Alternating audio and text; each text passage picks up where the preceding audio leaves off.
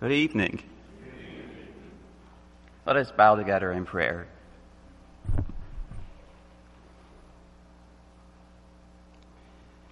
Thank you, Father, for allowing each of us to be here once again to be able to worship you. I ask that you be with all of us as I present this lesson from your word and help help all of us to take what we study this evening and apply it to our lives. It's in Jesus' name we pray. Amen. Well, good evening. I'm happy to be in front of you once again and thankful to the elders for giving me this opportunity to speak. Every time I get to speak and to preach from God's Word, it's always a privilege. You know, I'm, I'm more nervous when I get up and I'm speaking on anything else besides God's Word because God's Word does all the speaking for me. I'm just the mouthpiece. The title of this, of tonight's lesson, as you may have noticed in your bulletins, is The Abominable King. It's a difficult word to wrap my tongue around, but abominable king. You know, that word abomination or abominable is nowadays we only hear it in religious, um, in a religious uh, context. But it is a word. It is in the dictionary, and when used correctly, you know, we can use it in our day-to-day lives. But in this lesson, we are going to explore the life of King Manasseh. Now, you may not have heard much about King Manasseh, if, and depending on, on which account you read about him, um, you may have different um, views on him. For one thing, we do know that he was an evil king. You know, in Israel's history, in Judah's history, there were good kings and there were bad kings. But Manasseh's story is unique compared to many of the kings who came before him and after him. He was the son of King Hezekiah, who was a good king. He was the grandfather of King Josiah, who was also a good king. There are three questions that will, that I want to answer in this lesson. The first one is, what does the word abomination mean? Second question, who was King Manasseh? And the third question, what abominable acts did he carry out? And the English, the word abomination was trans, the English word abomination was translated from the Hebrew word to'eba, something, which means something disgusting and abhorrent, and you, it was usually related to idolatry or an idol. This Hebrew word is translated into abomination 113 times. The first time we see abomination used in the Bible is in Genesis 43, verse 32. Genesis 43, verse 32.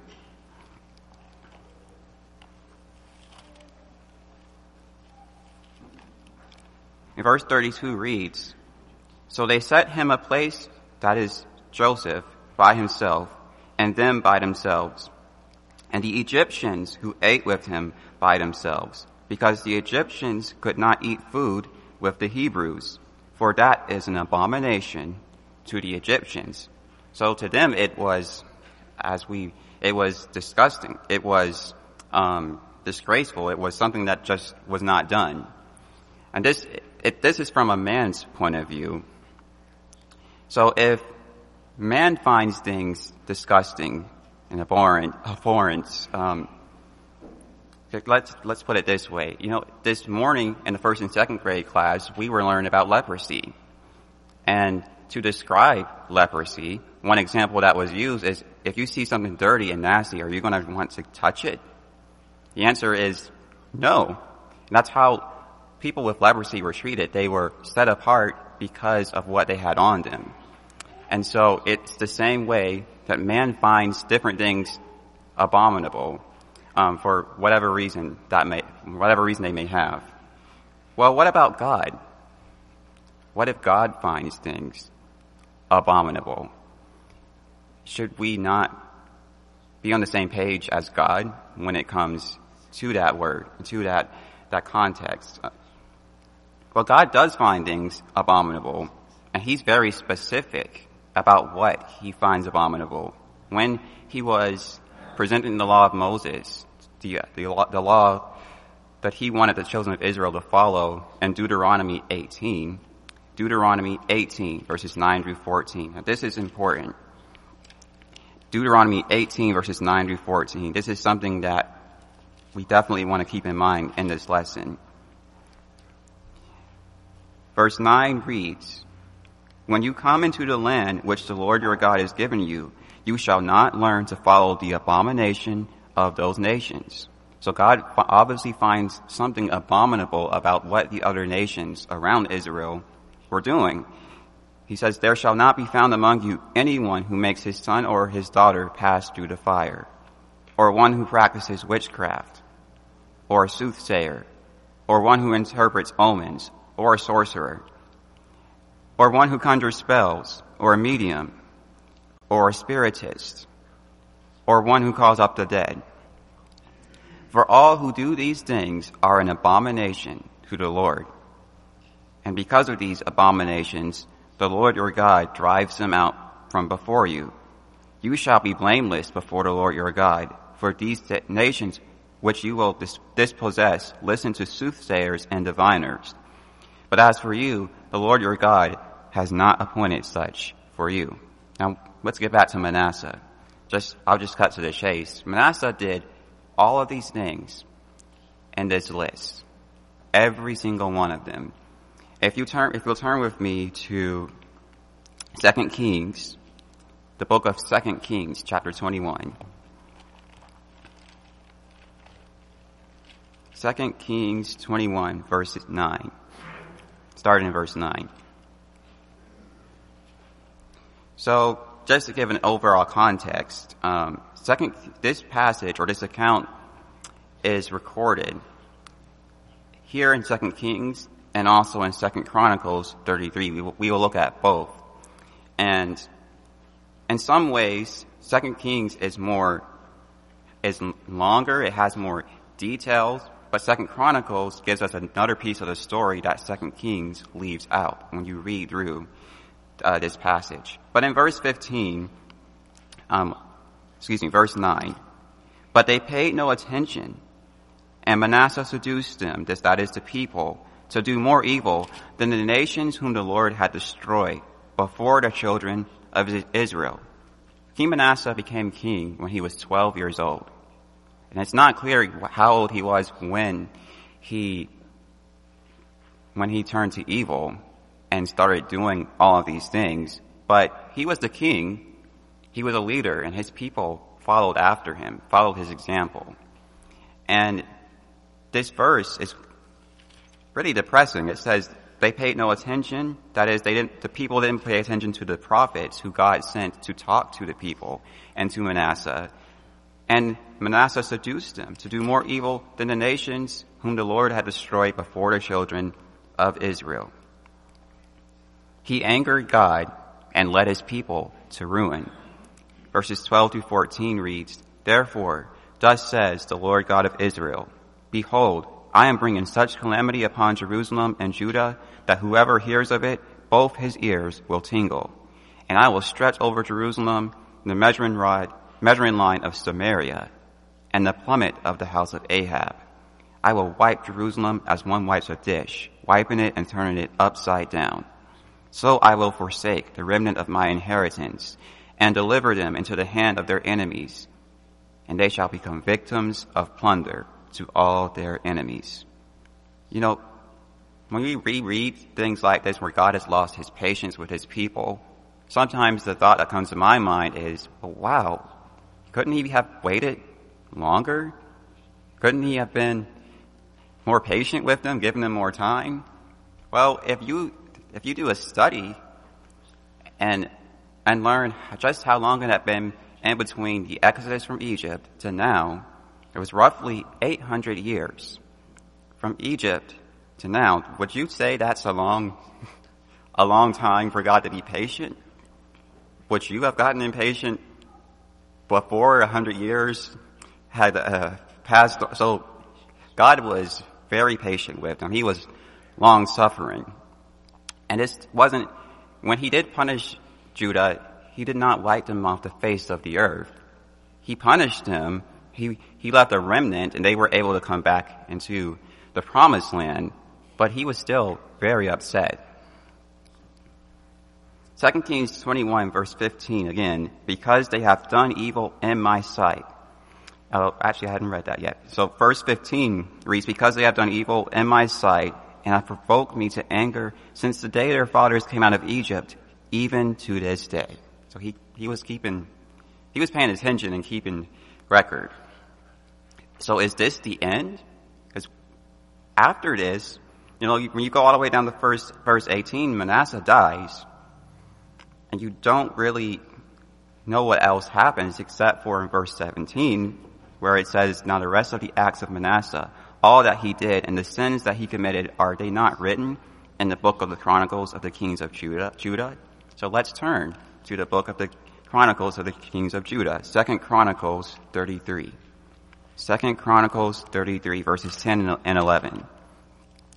God is has every right to do, to be who he is and to do whatever he wants. He can be as angry as he wants to be, but he also is a merciful God and patient and is everything that he does has a purpose. So Second Chronicles 33 verses 10 and 11. If you were God, would you spare Manasseh for what he did?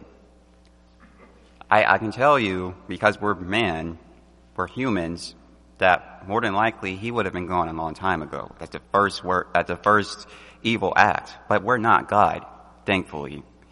Verse Second Chronicles 33 verse 10 reads, And the Lord spoke to Manasseh and his people, but they would not listen. Therefore, the Lord brought upon them the captains of the army of the king of Assyria, who took Manasseh with hooks, bound him with bronze fetters, and carried him off to Babylon.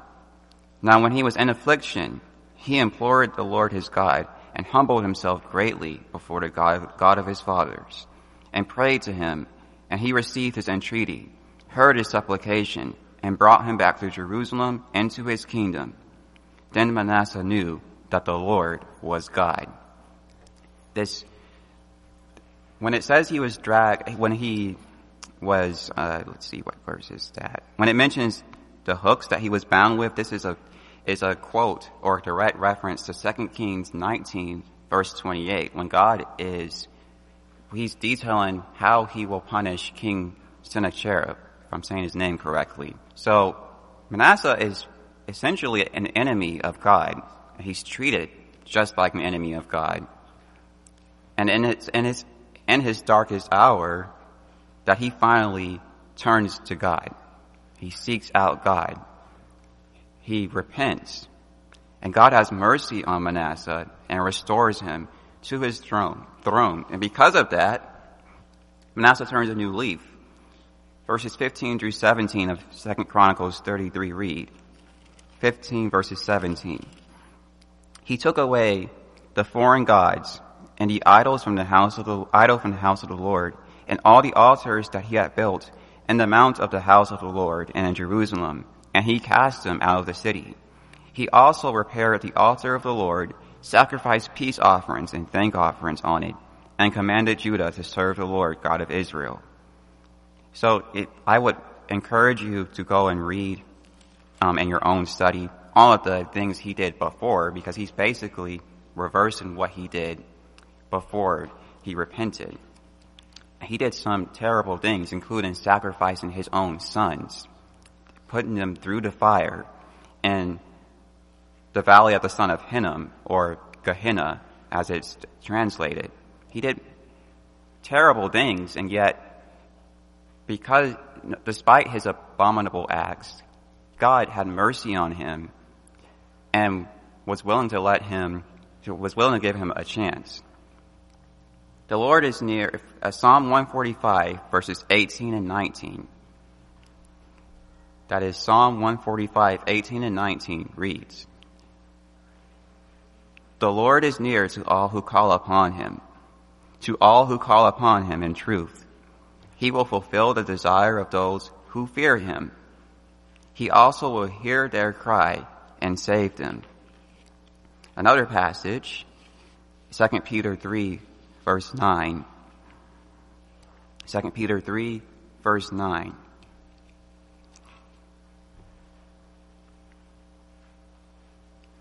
The Lord is not slack concerning his, concerning his promise, as some count slackness, but is long suffering toward us, not willing that any should perish, but that all should come to repentance. Manasseh literally called upon the name of the Lord and was saved. At some point in his life, we, you have to, we would hope that he was taught about God.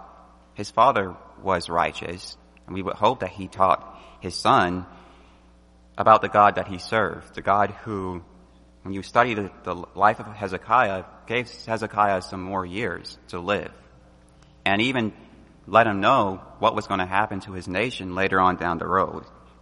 So Manasseh had to know something about God, otherwise he would not have turned to him. He had faith and repented of his sins. Another individual that we can read about in the Bible who is similar to Manasseh is the Apostle Paul. I'm sure you you can see this, the um, parallels.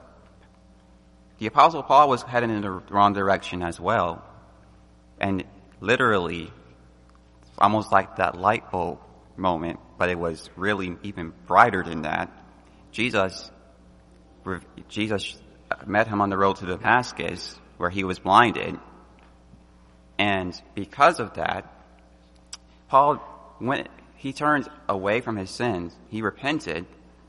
He was shown mercy and was told to go and wait for Ananias. In Acts 22 verse 16, and Ananias finds him praying to God. He says, And now, why are you waiting? Arise and be baptized and wash away your sins, calling on the name of the Lord.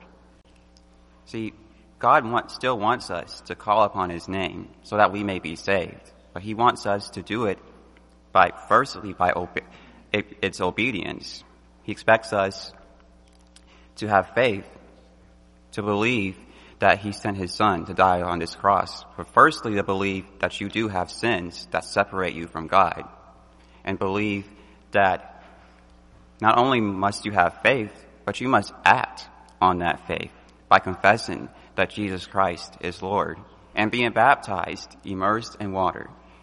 I mentioned again, or mentioned earlier how sometimes we, when we're looking at individuals like Manasseh, we're quick to judge them, to say if there's no way I would have shown him that much mercy. There are people that live today that are evil, that we consider evil, and we would say, there is no way I would let that person live or be released after, you know, X, Y, Z. One quote that I wanted to just leave with you that I always think of is, many that live deserve death. Some that die deserve life. Can you give it to them? Do not be eager to deal out death and judgment even the very wise cannot see all ends. We are not in the place of God to judge people. Think, I'm so thankful for that. Now we, in our, our nation, there are laws and there, there are individuals who have the power to judge others, but we can't put people in hell or heaven. Only God can do that. I'm so thankful that we have this account of, of Manasseh, this account about Manasseh because it teaches us a lot about who God is and His nature. I hope this lesson has been encouraging for you. I encourage you to study even more these two passages because they are they're great faith builders, I would say. If you have any needs, please come forward as together we stand and sing.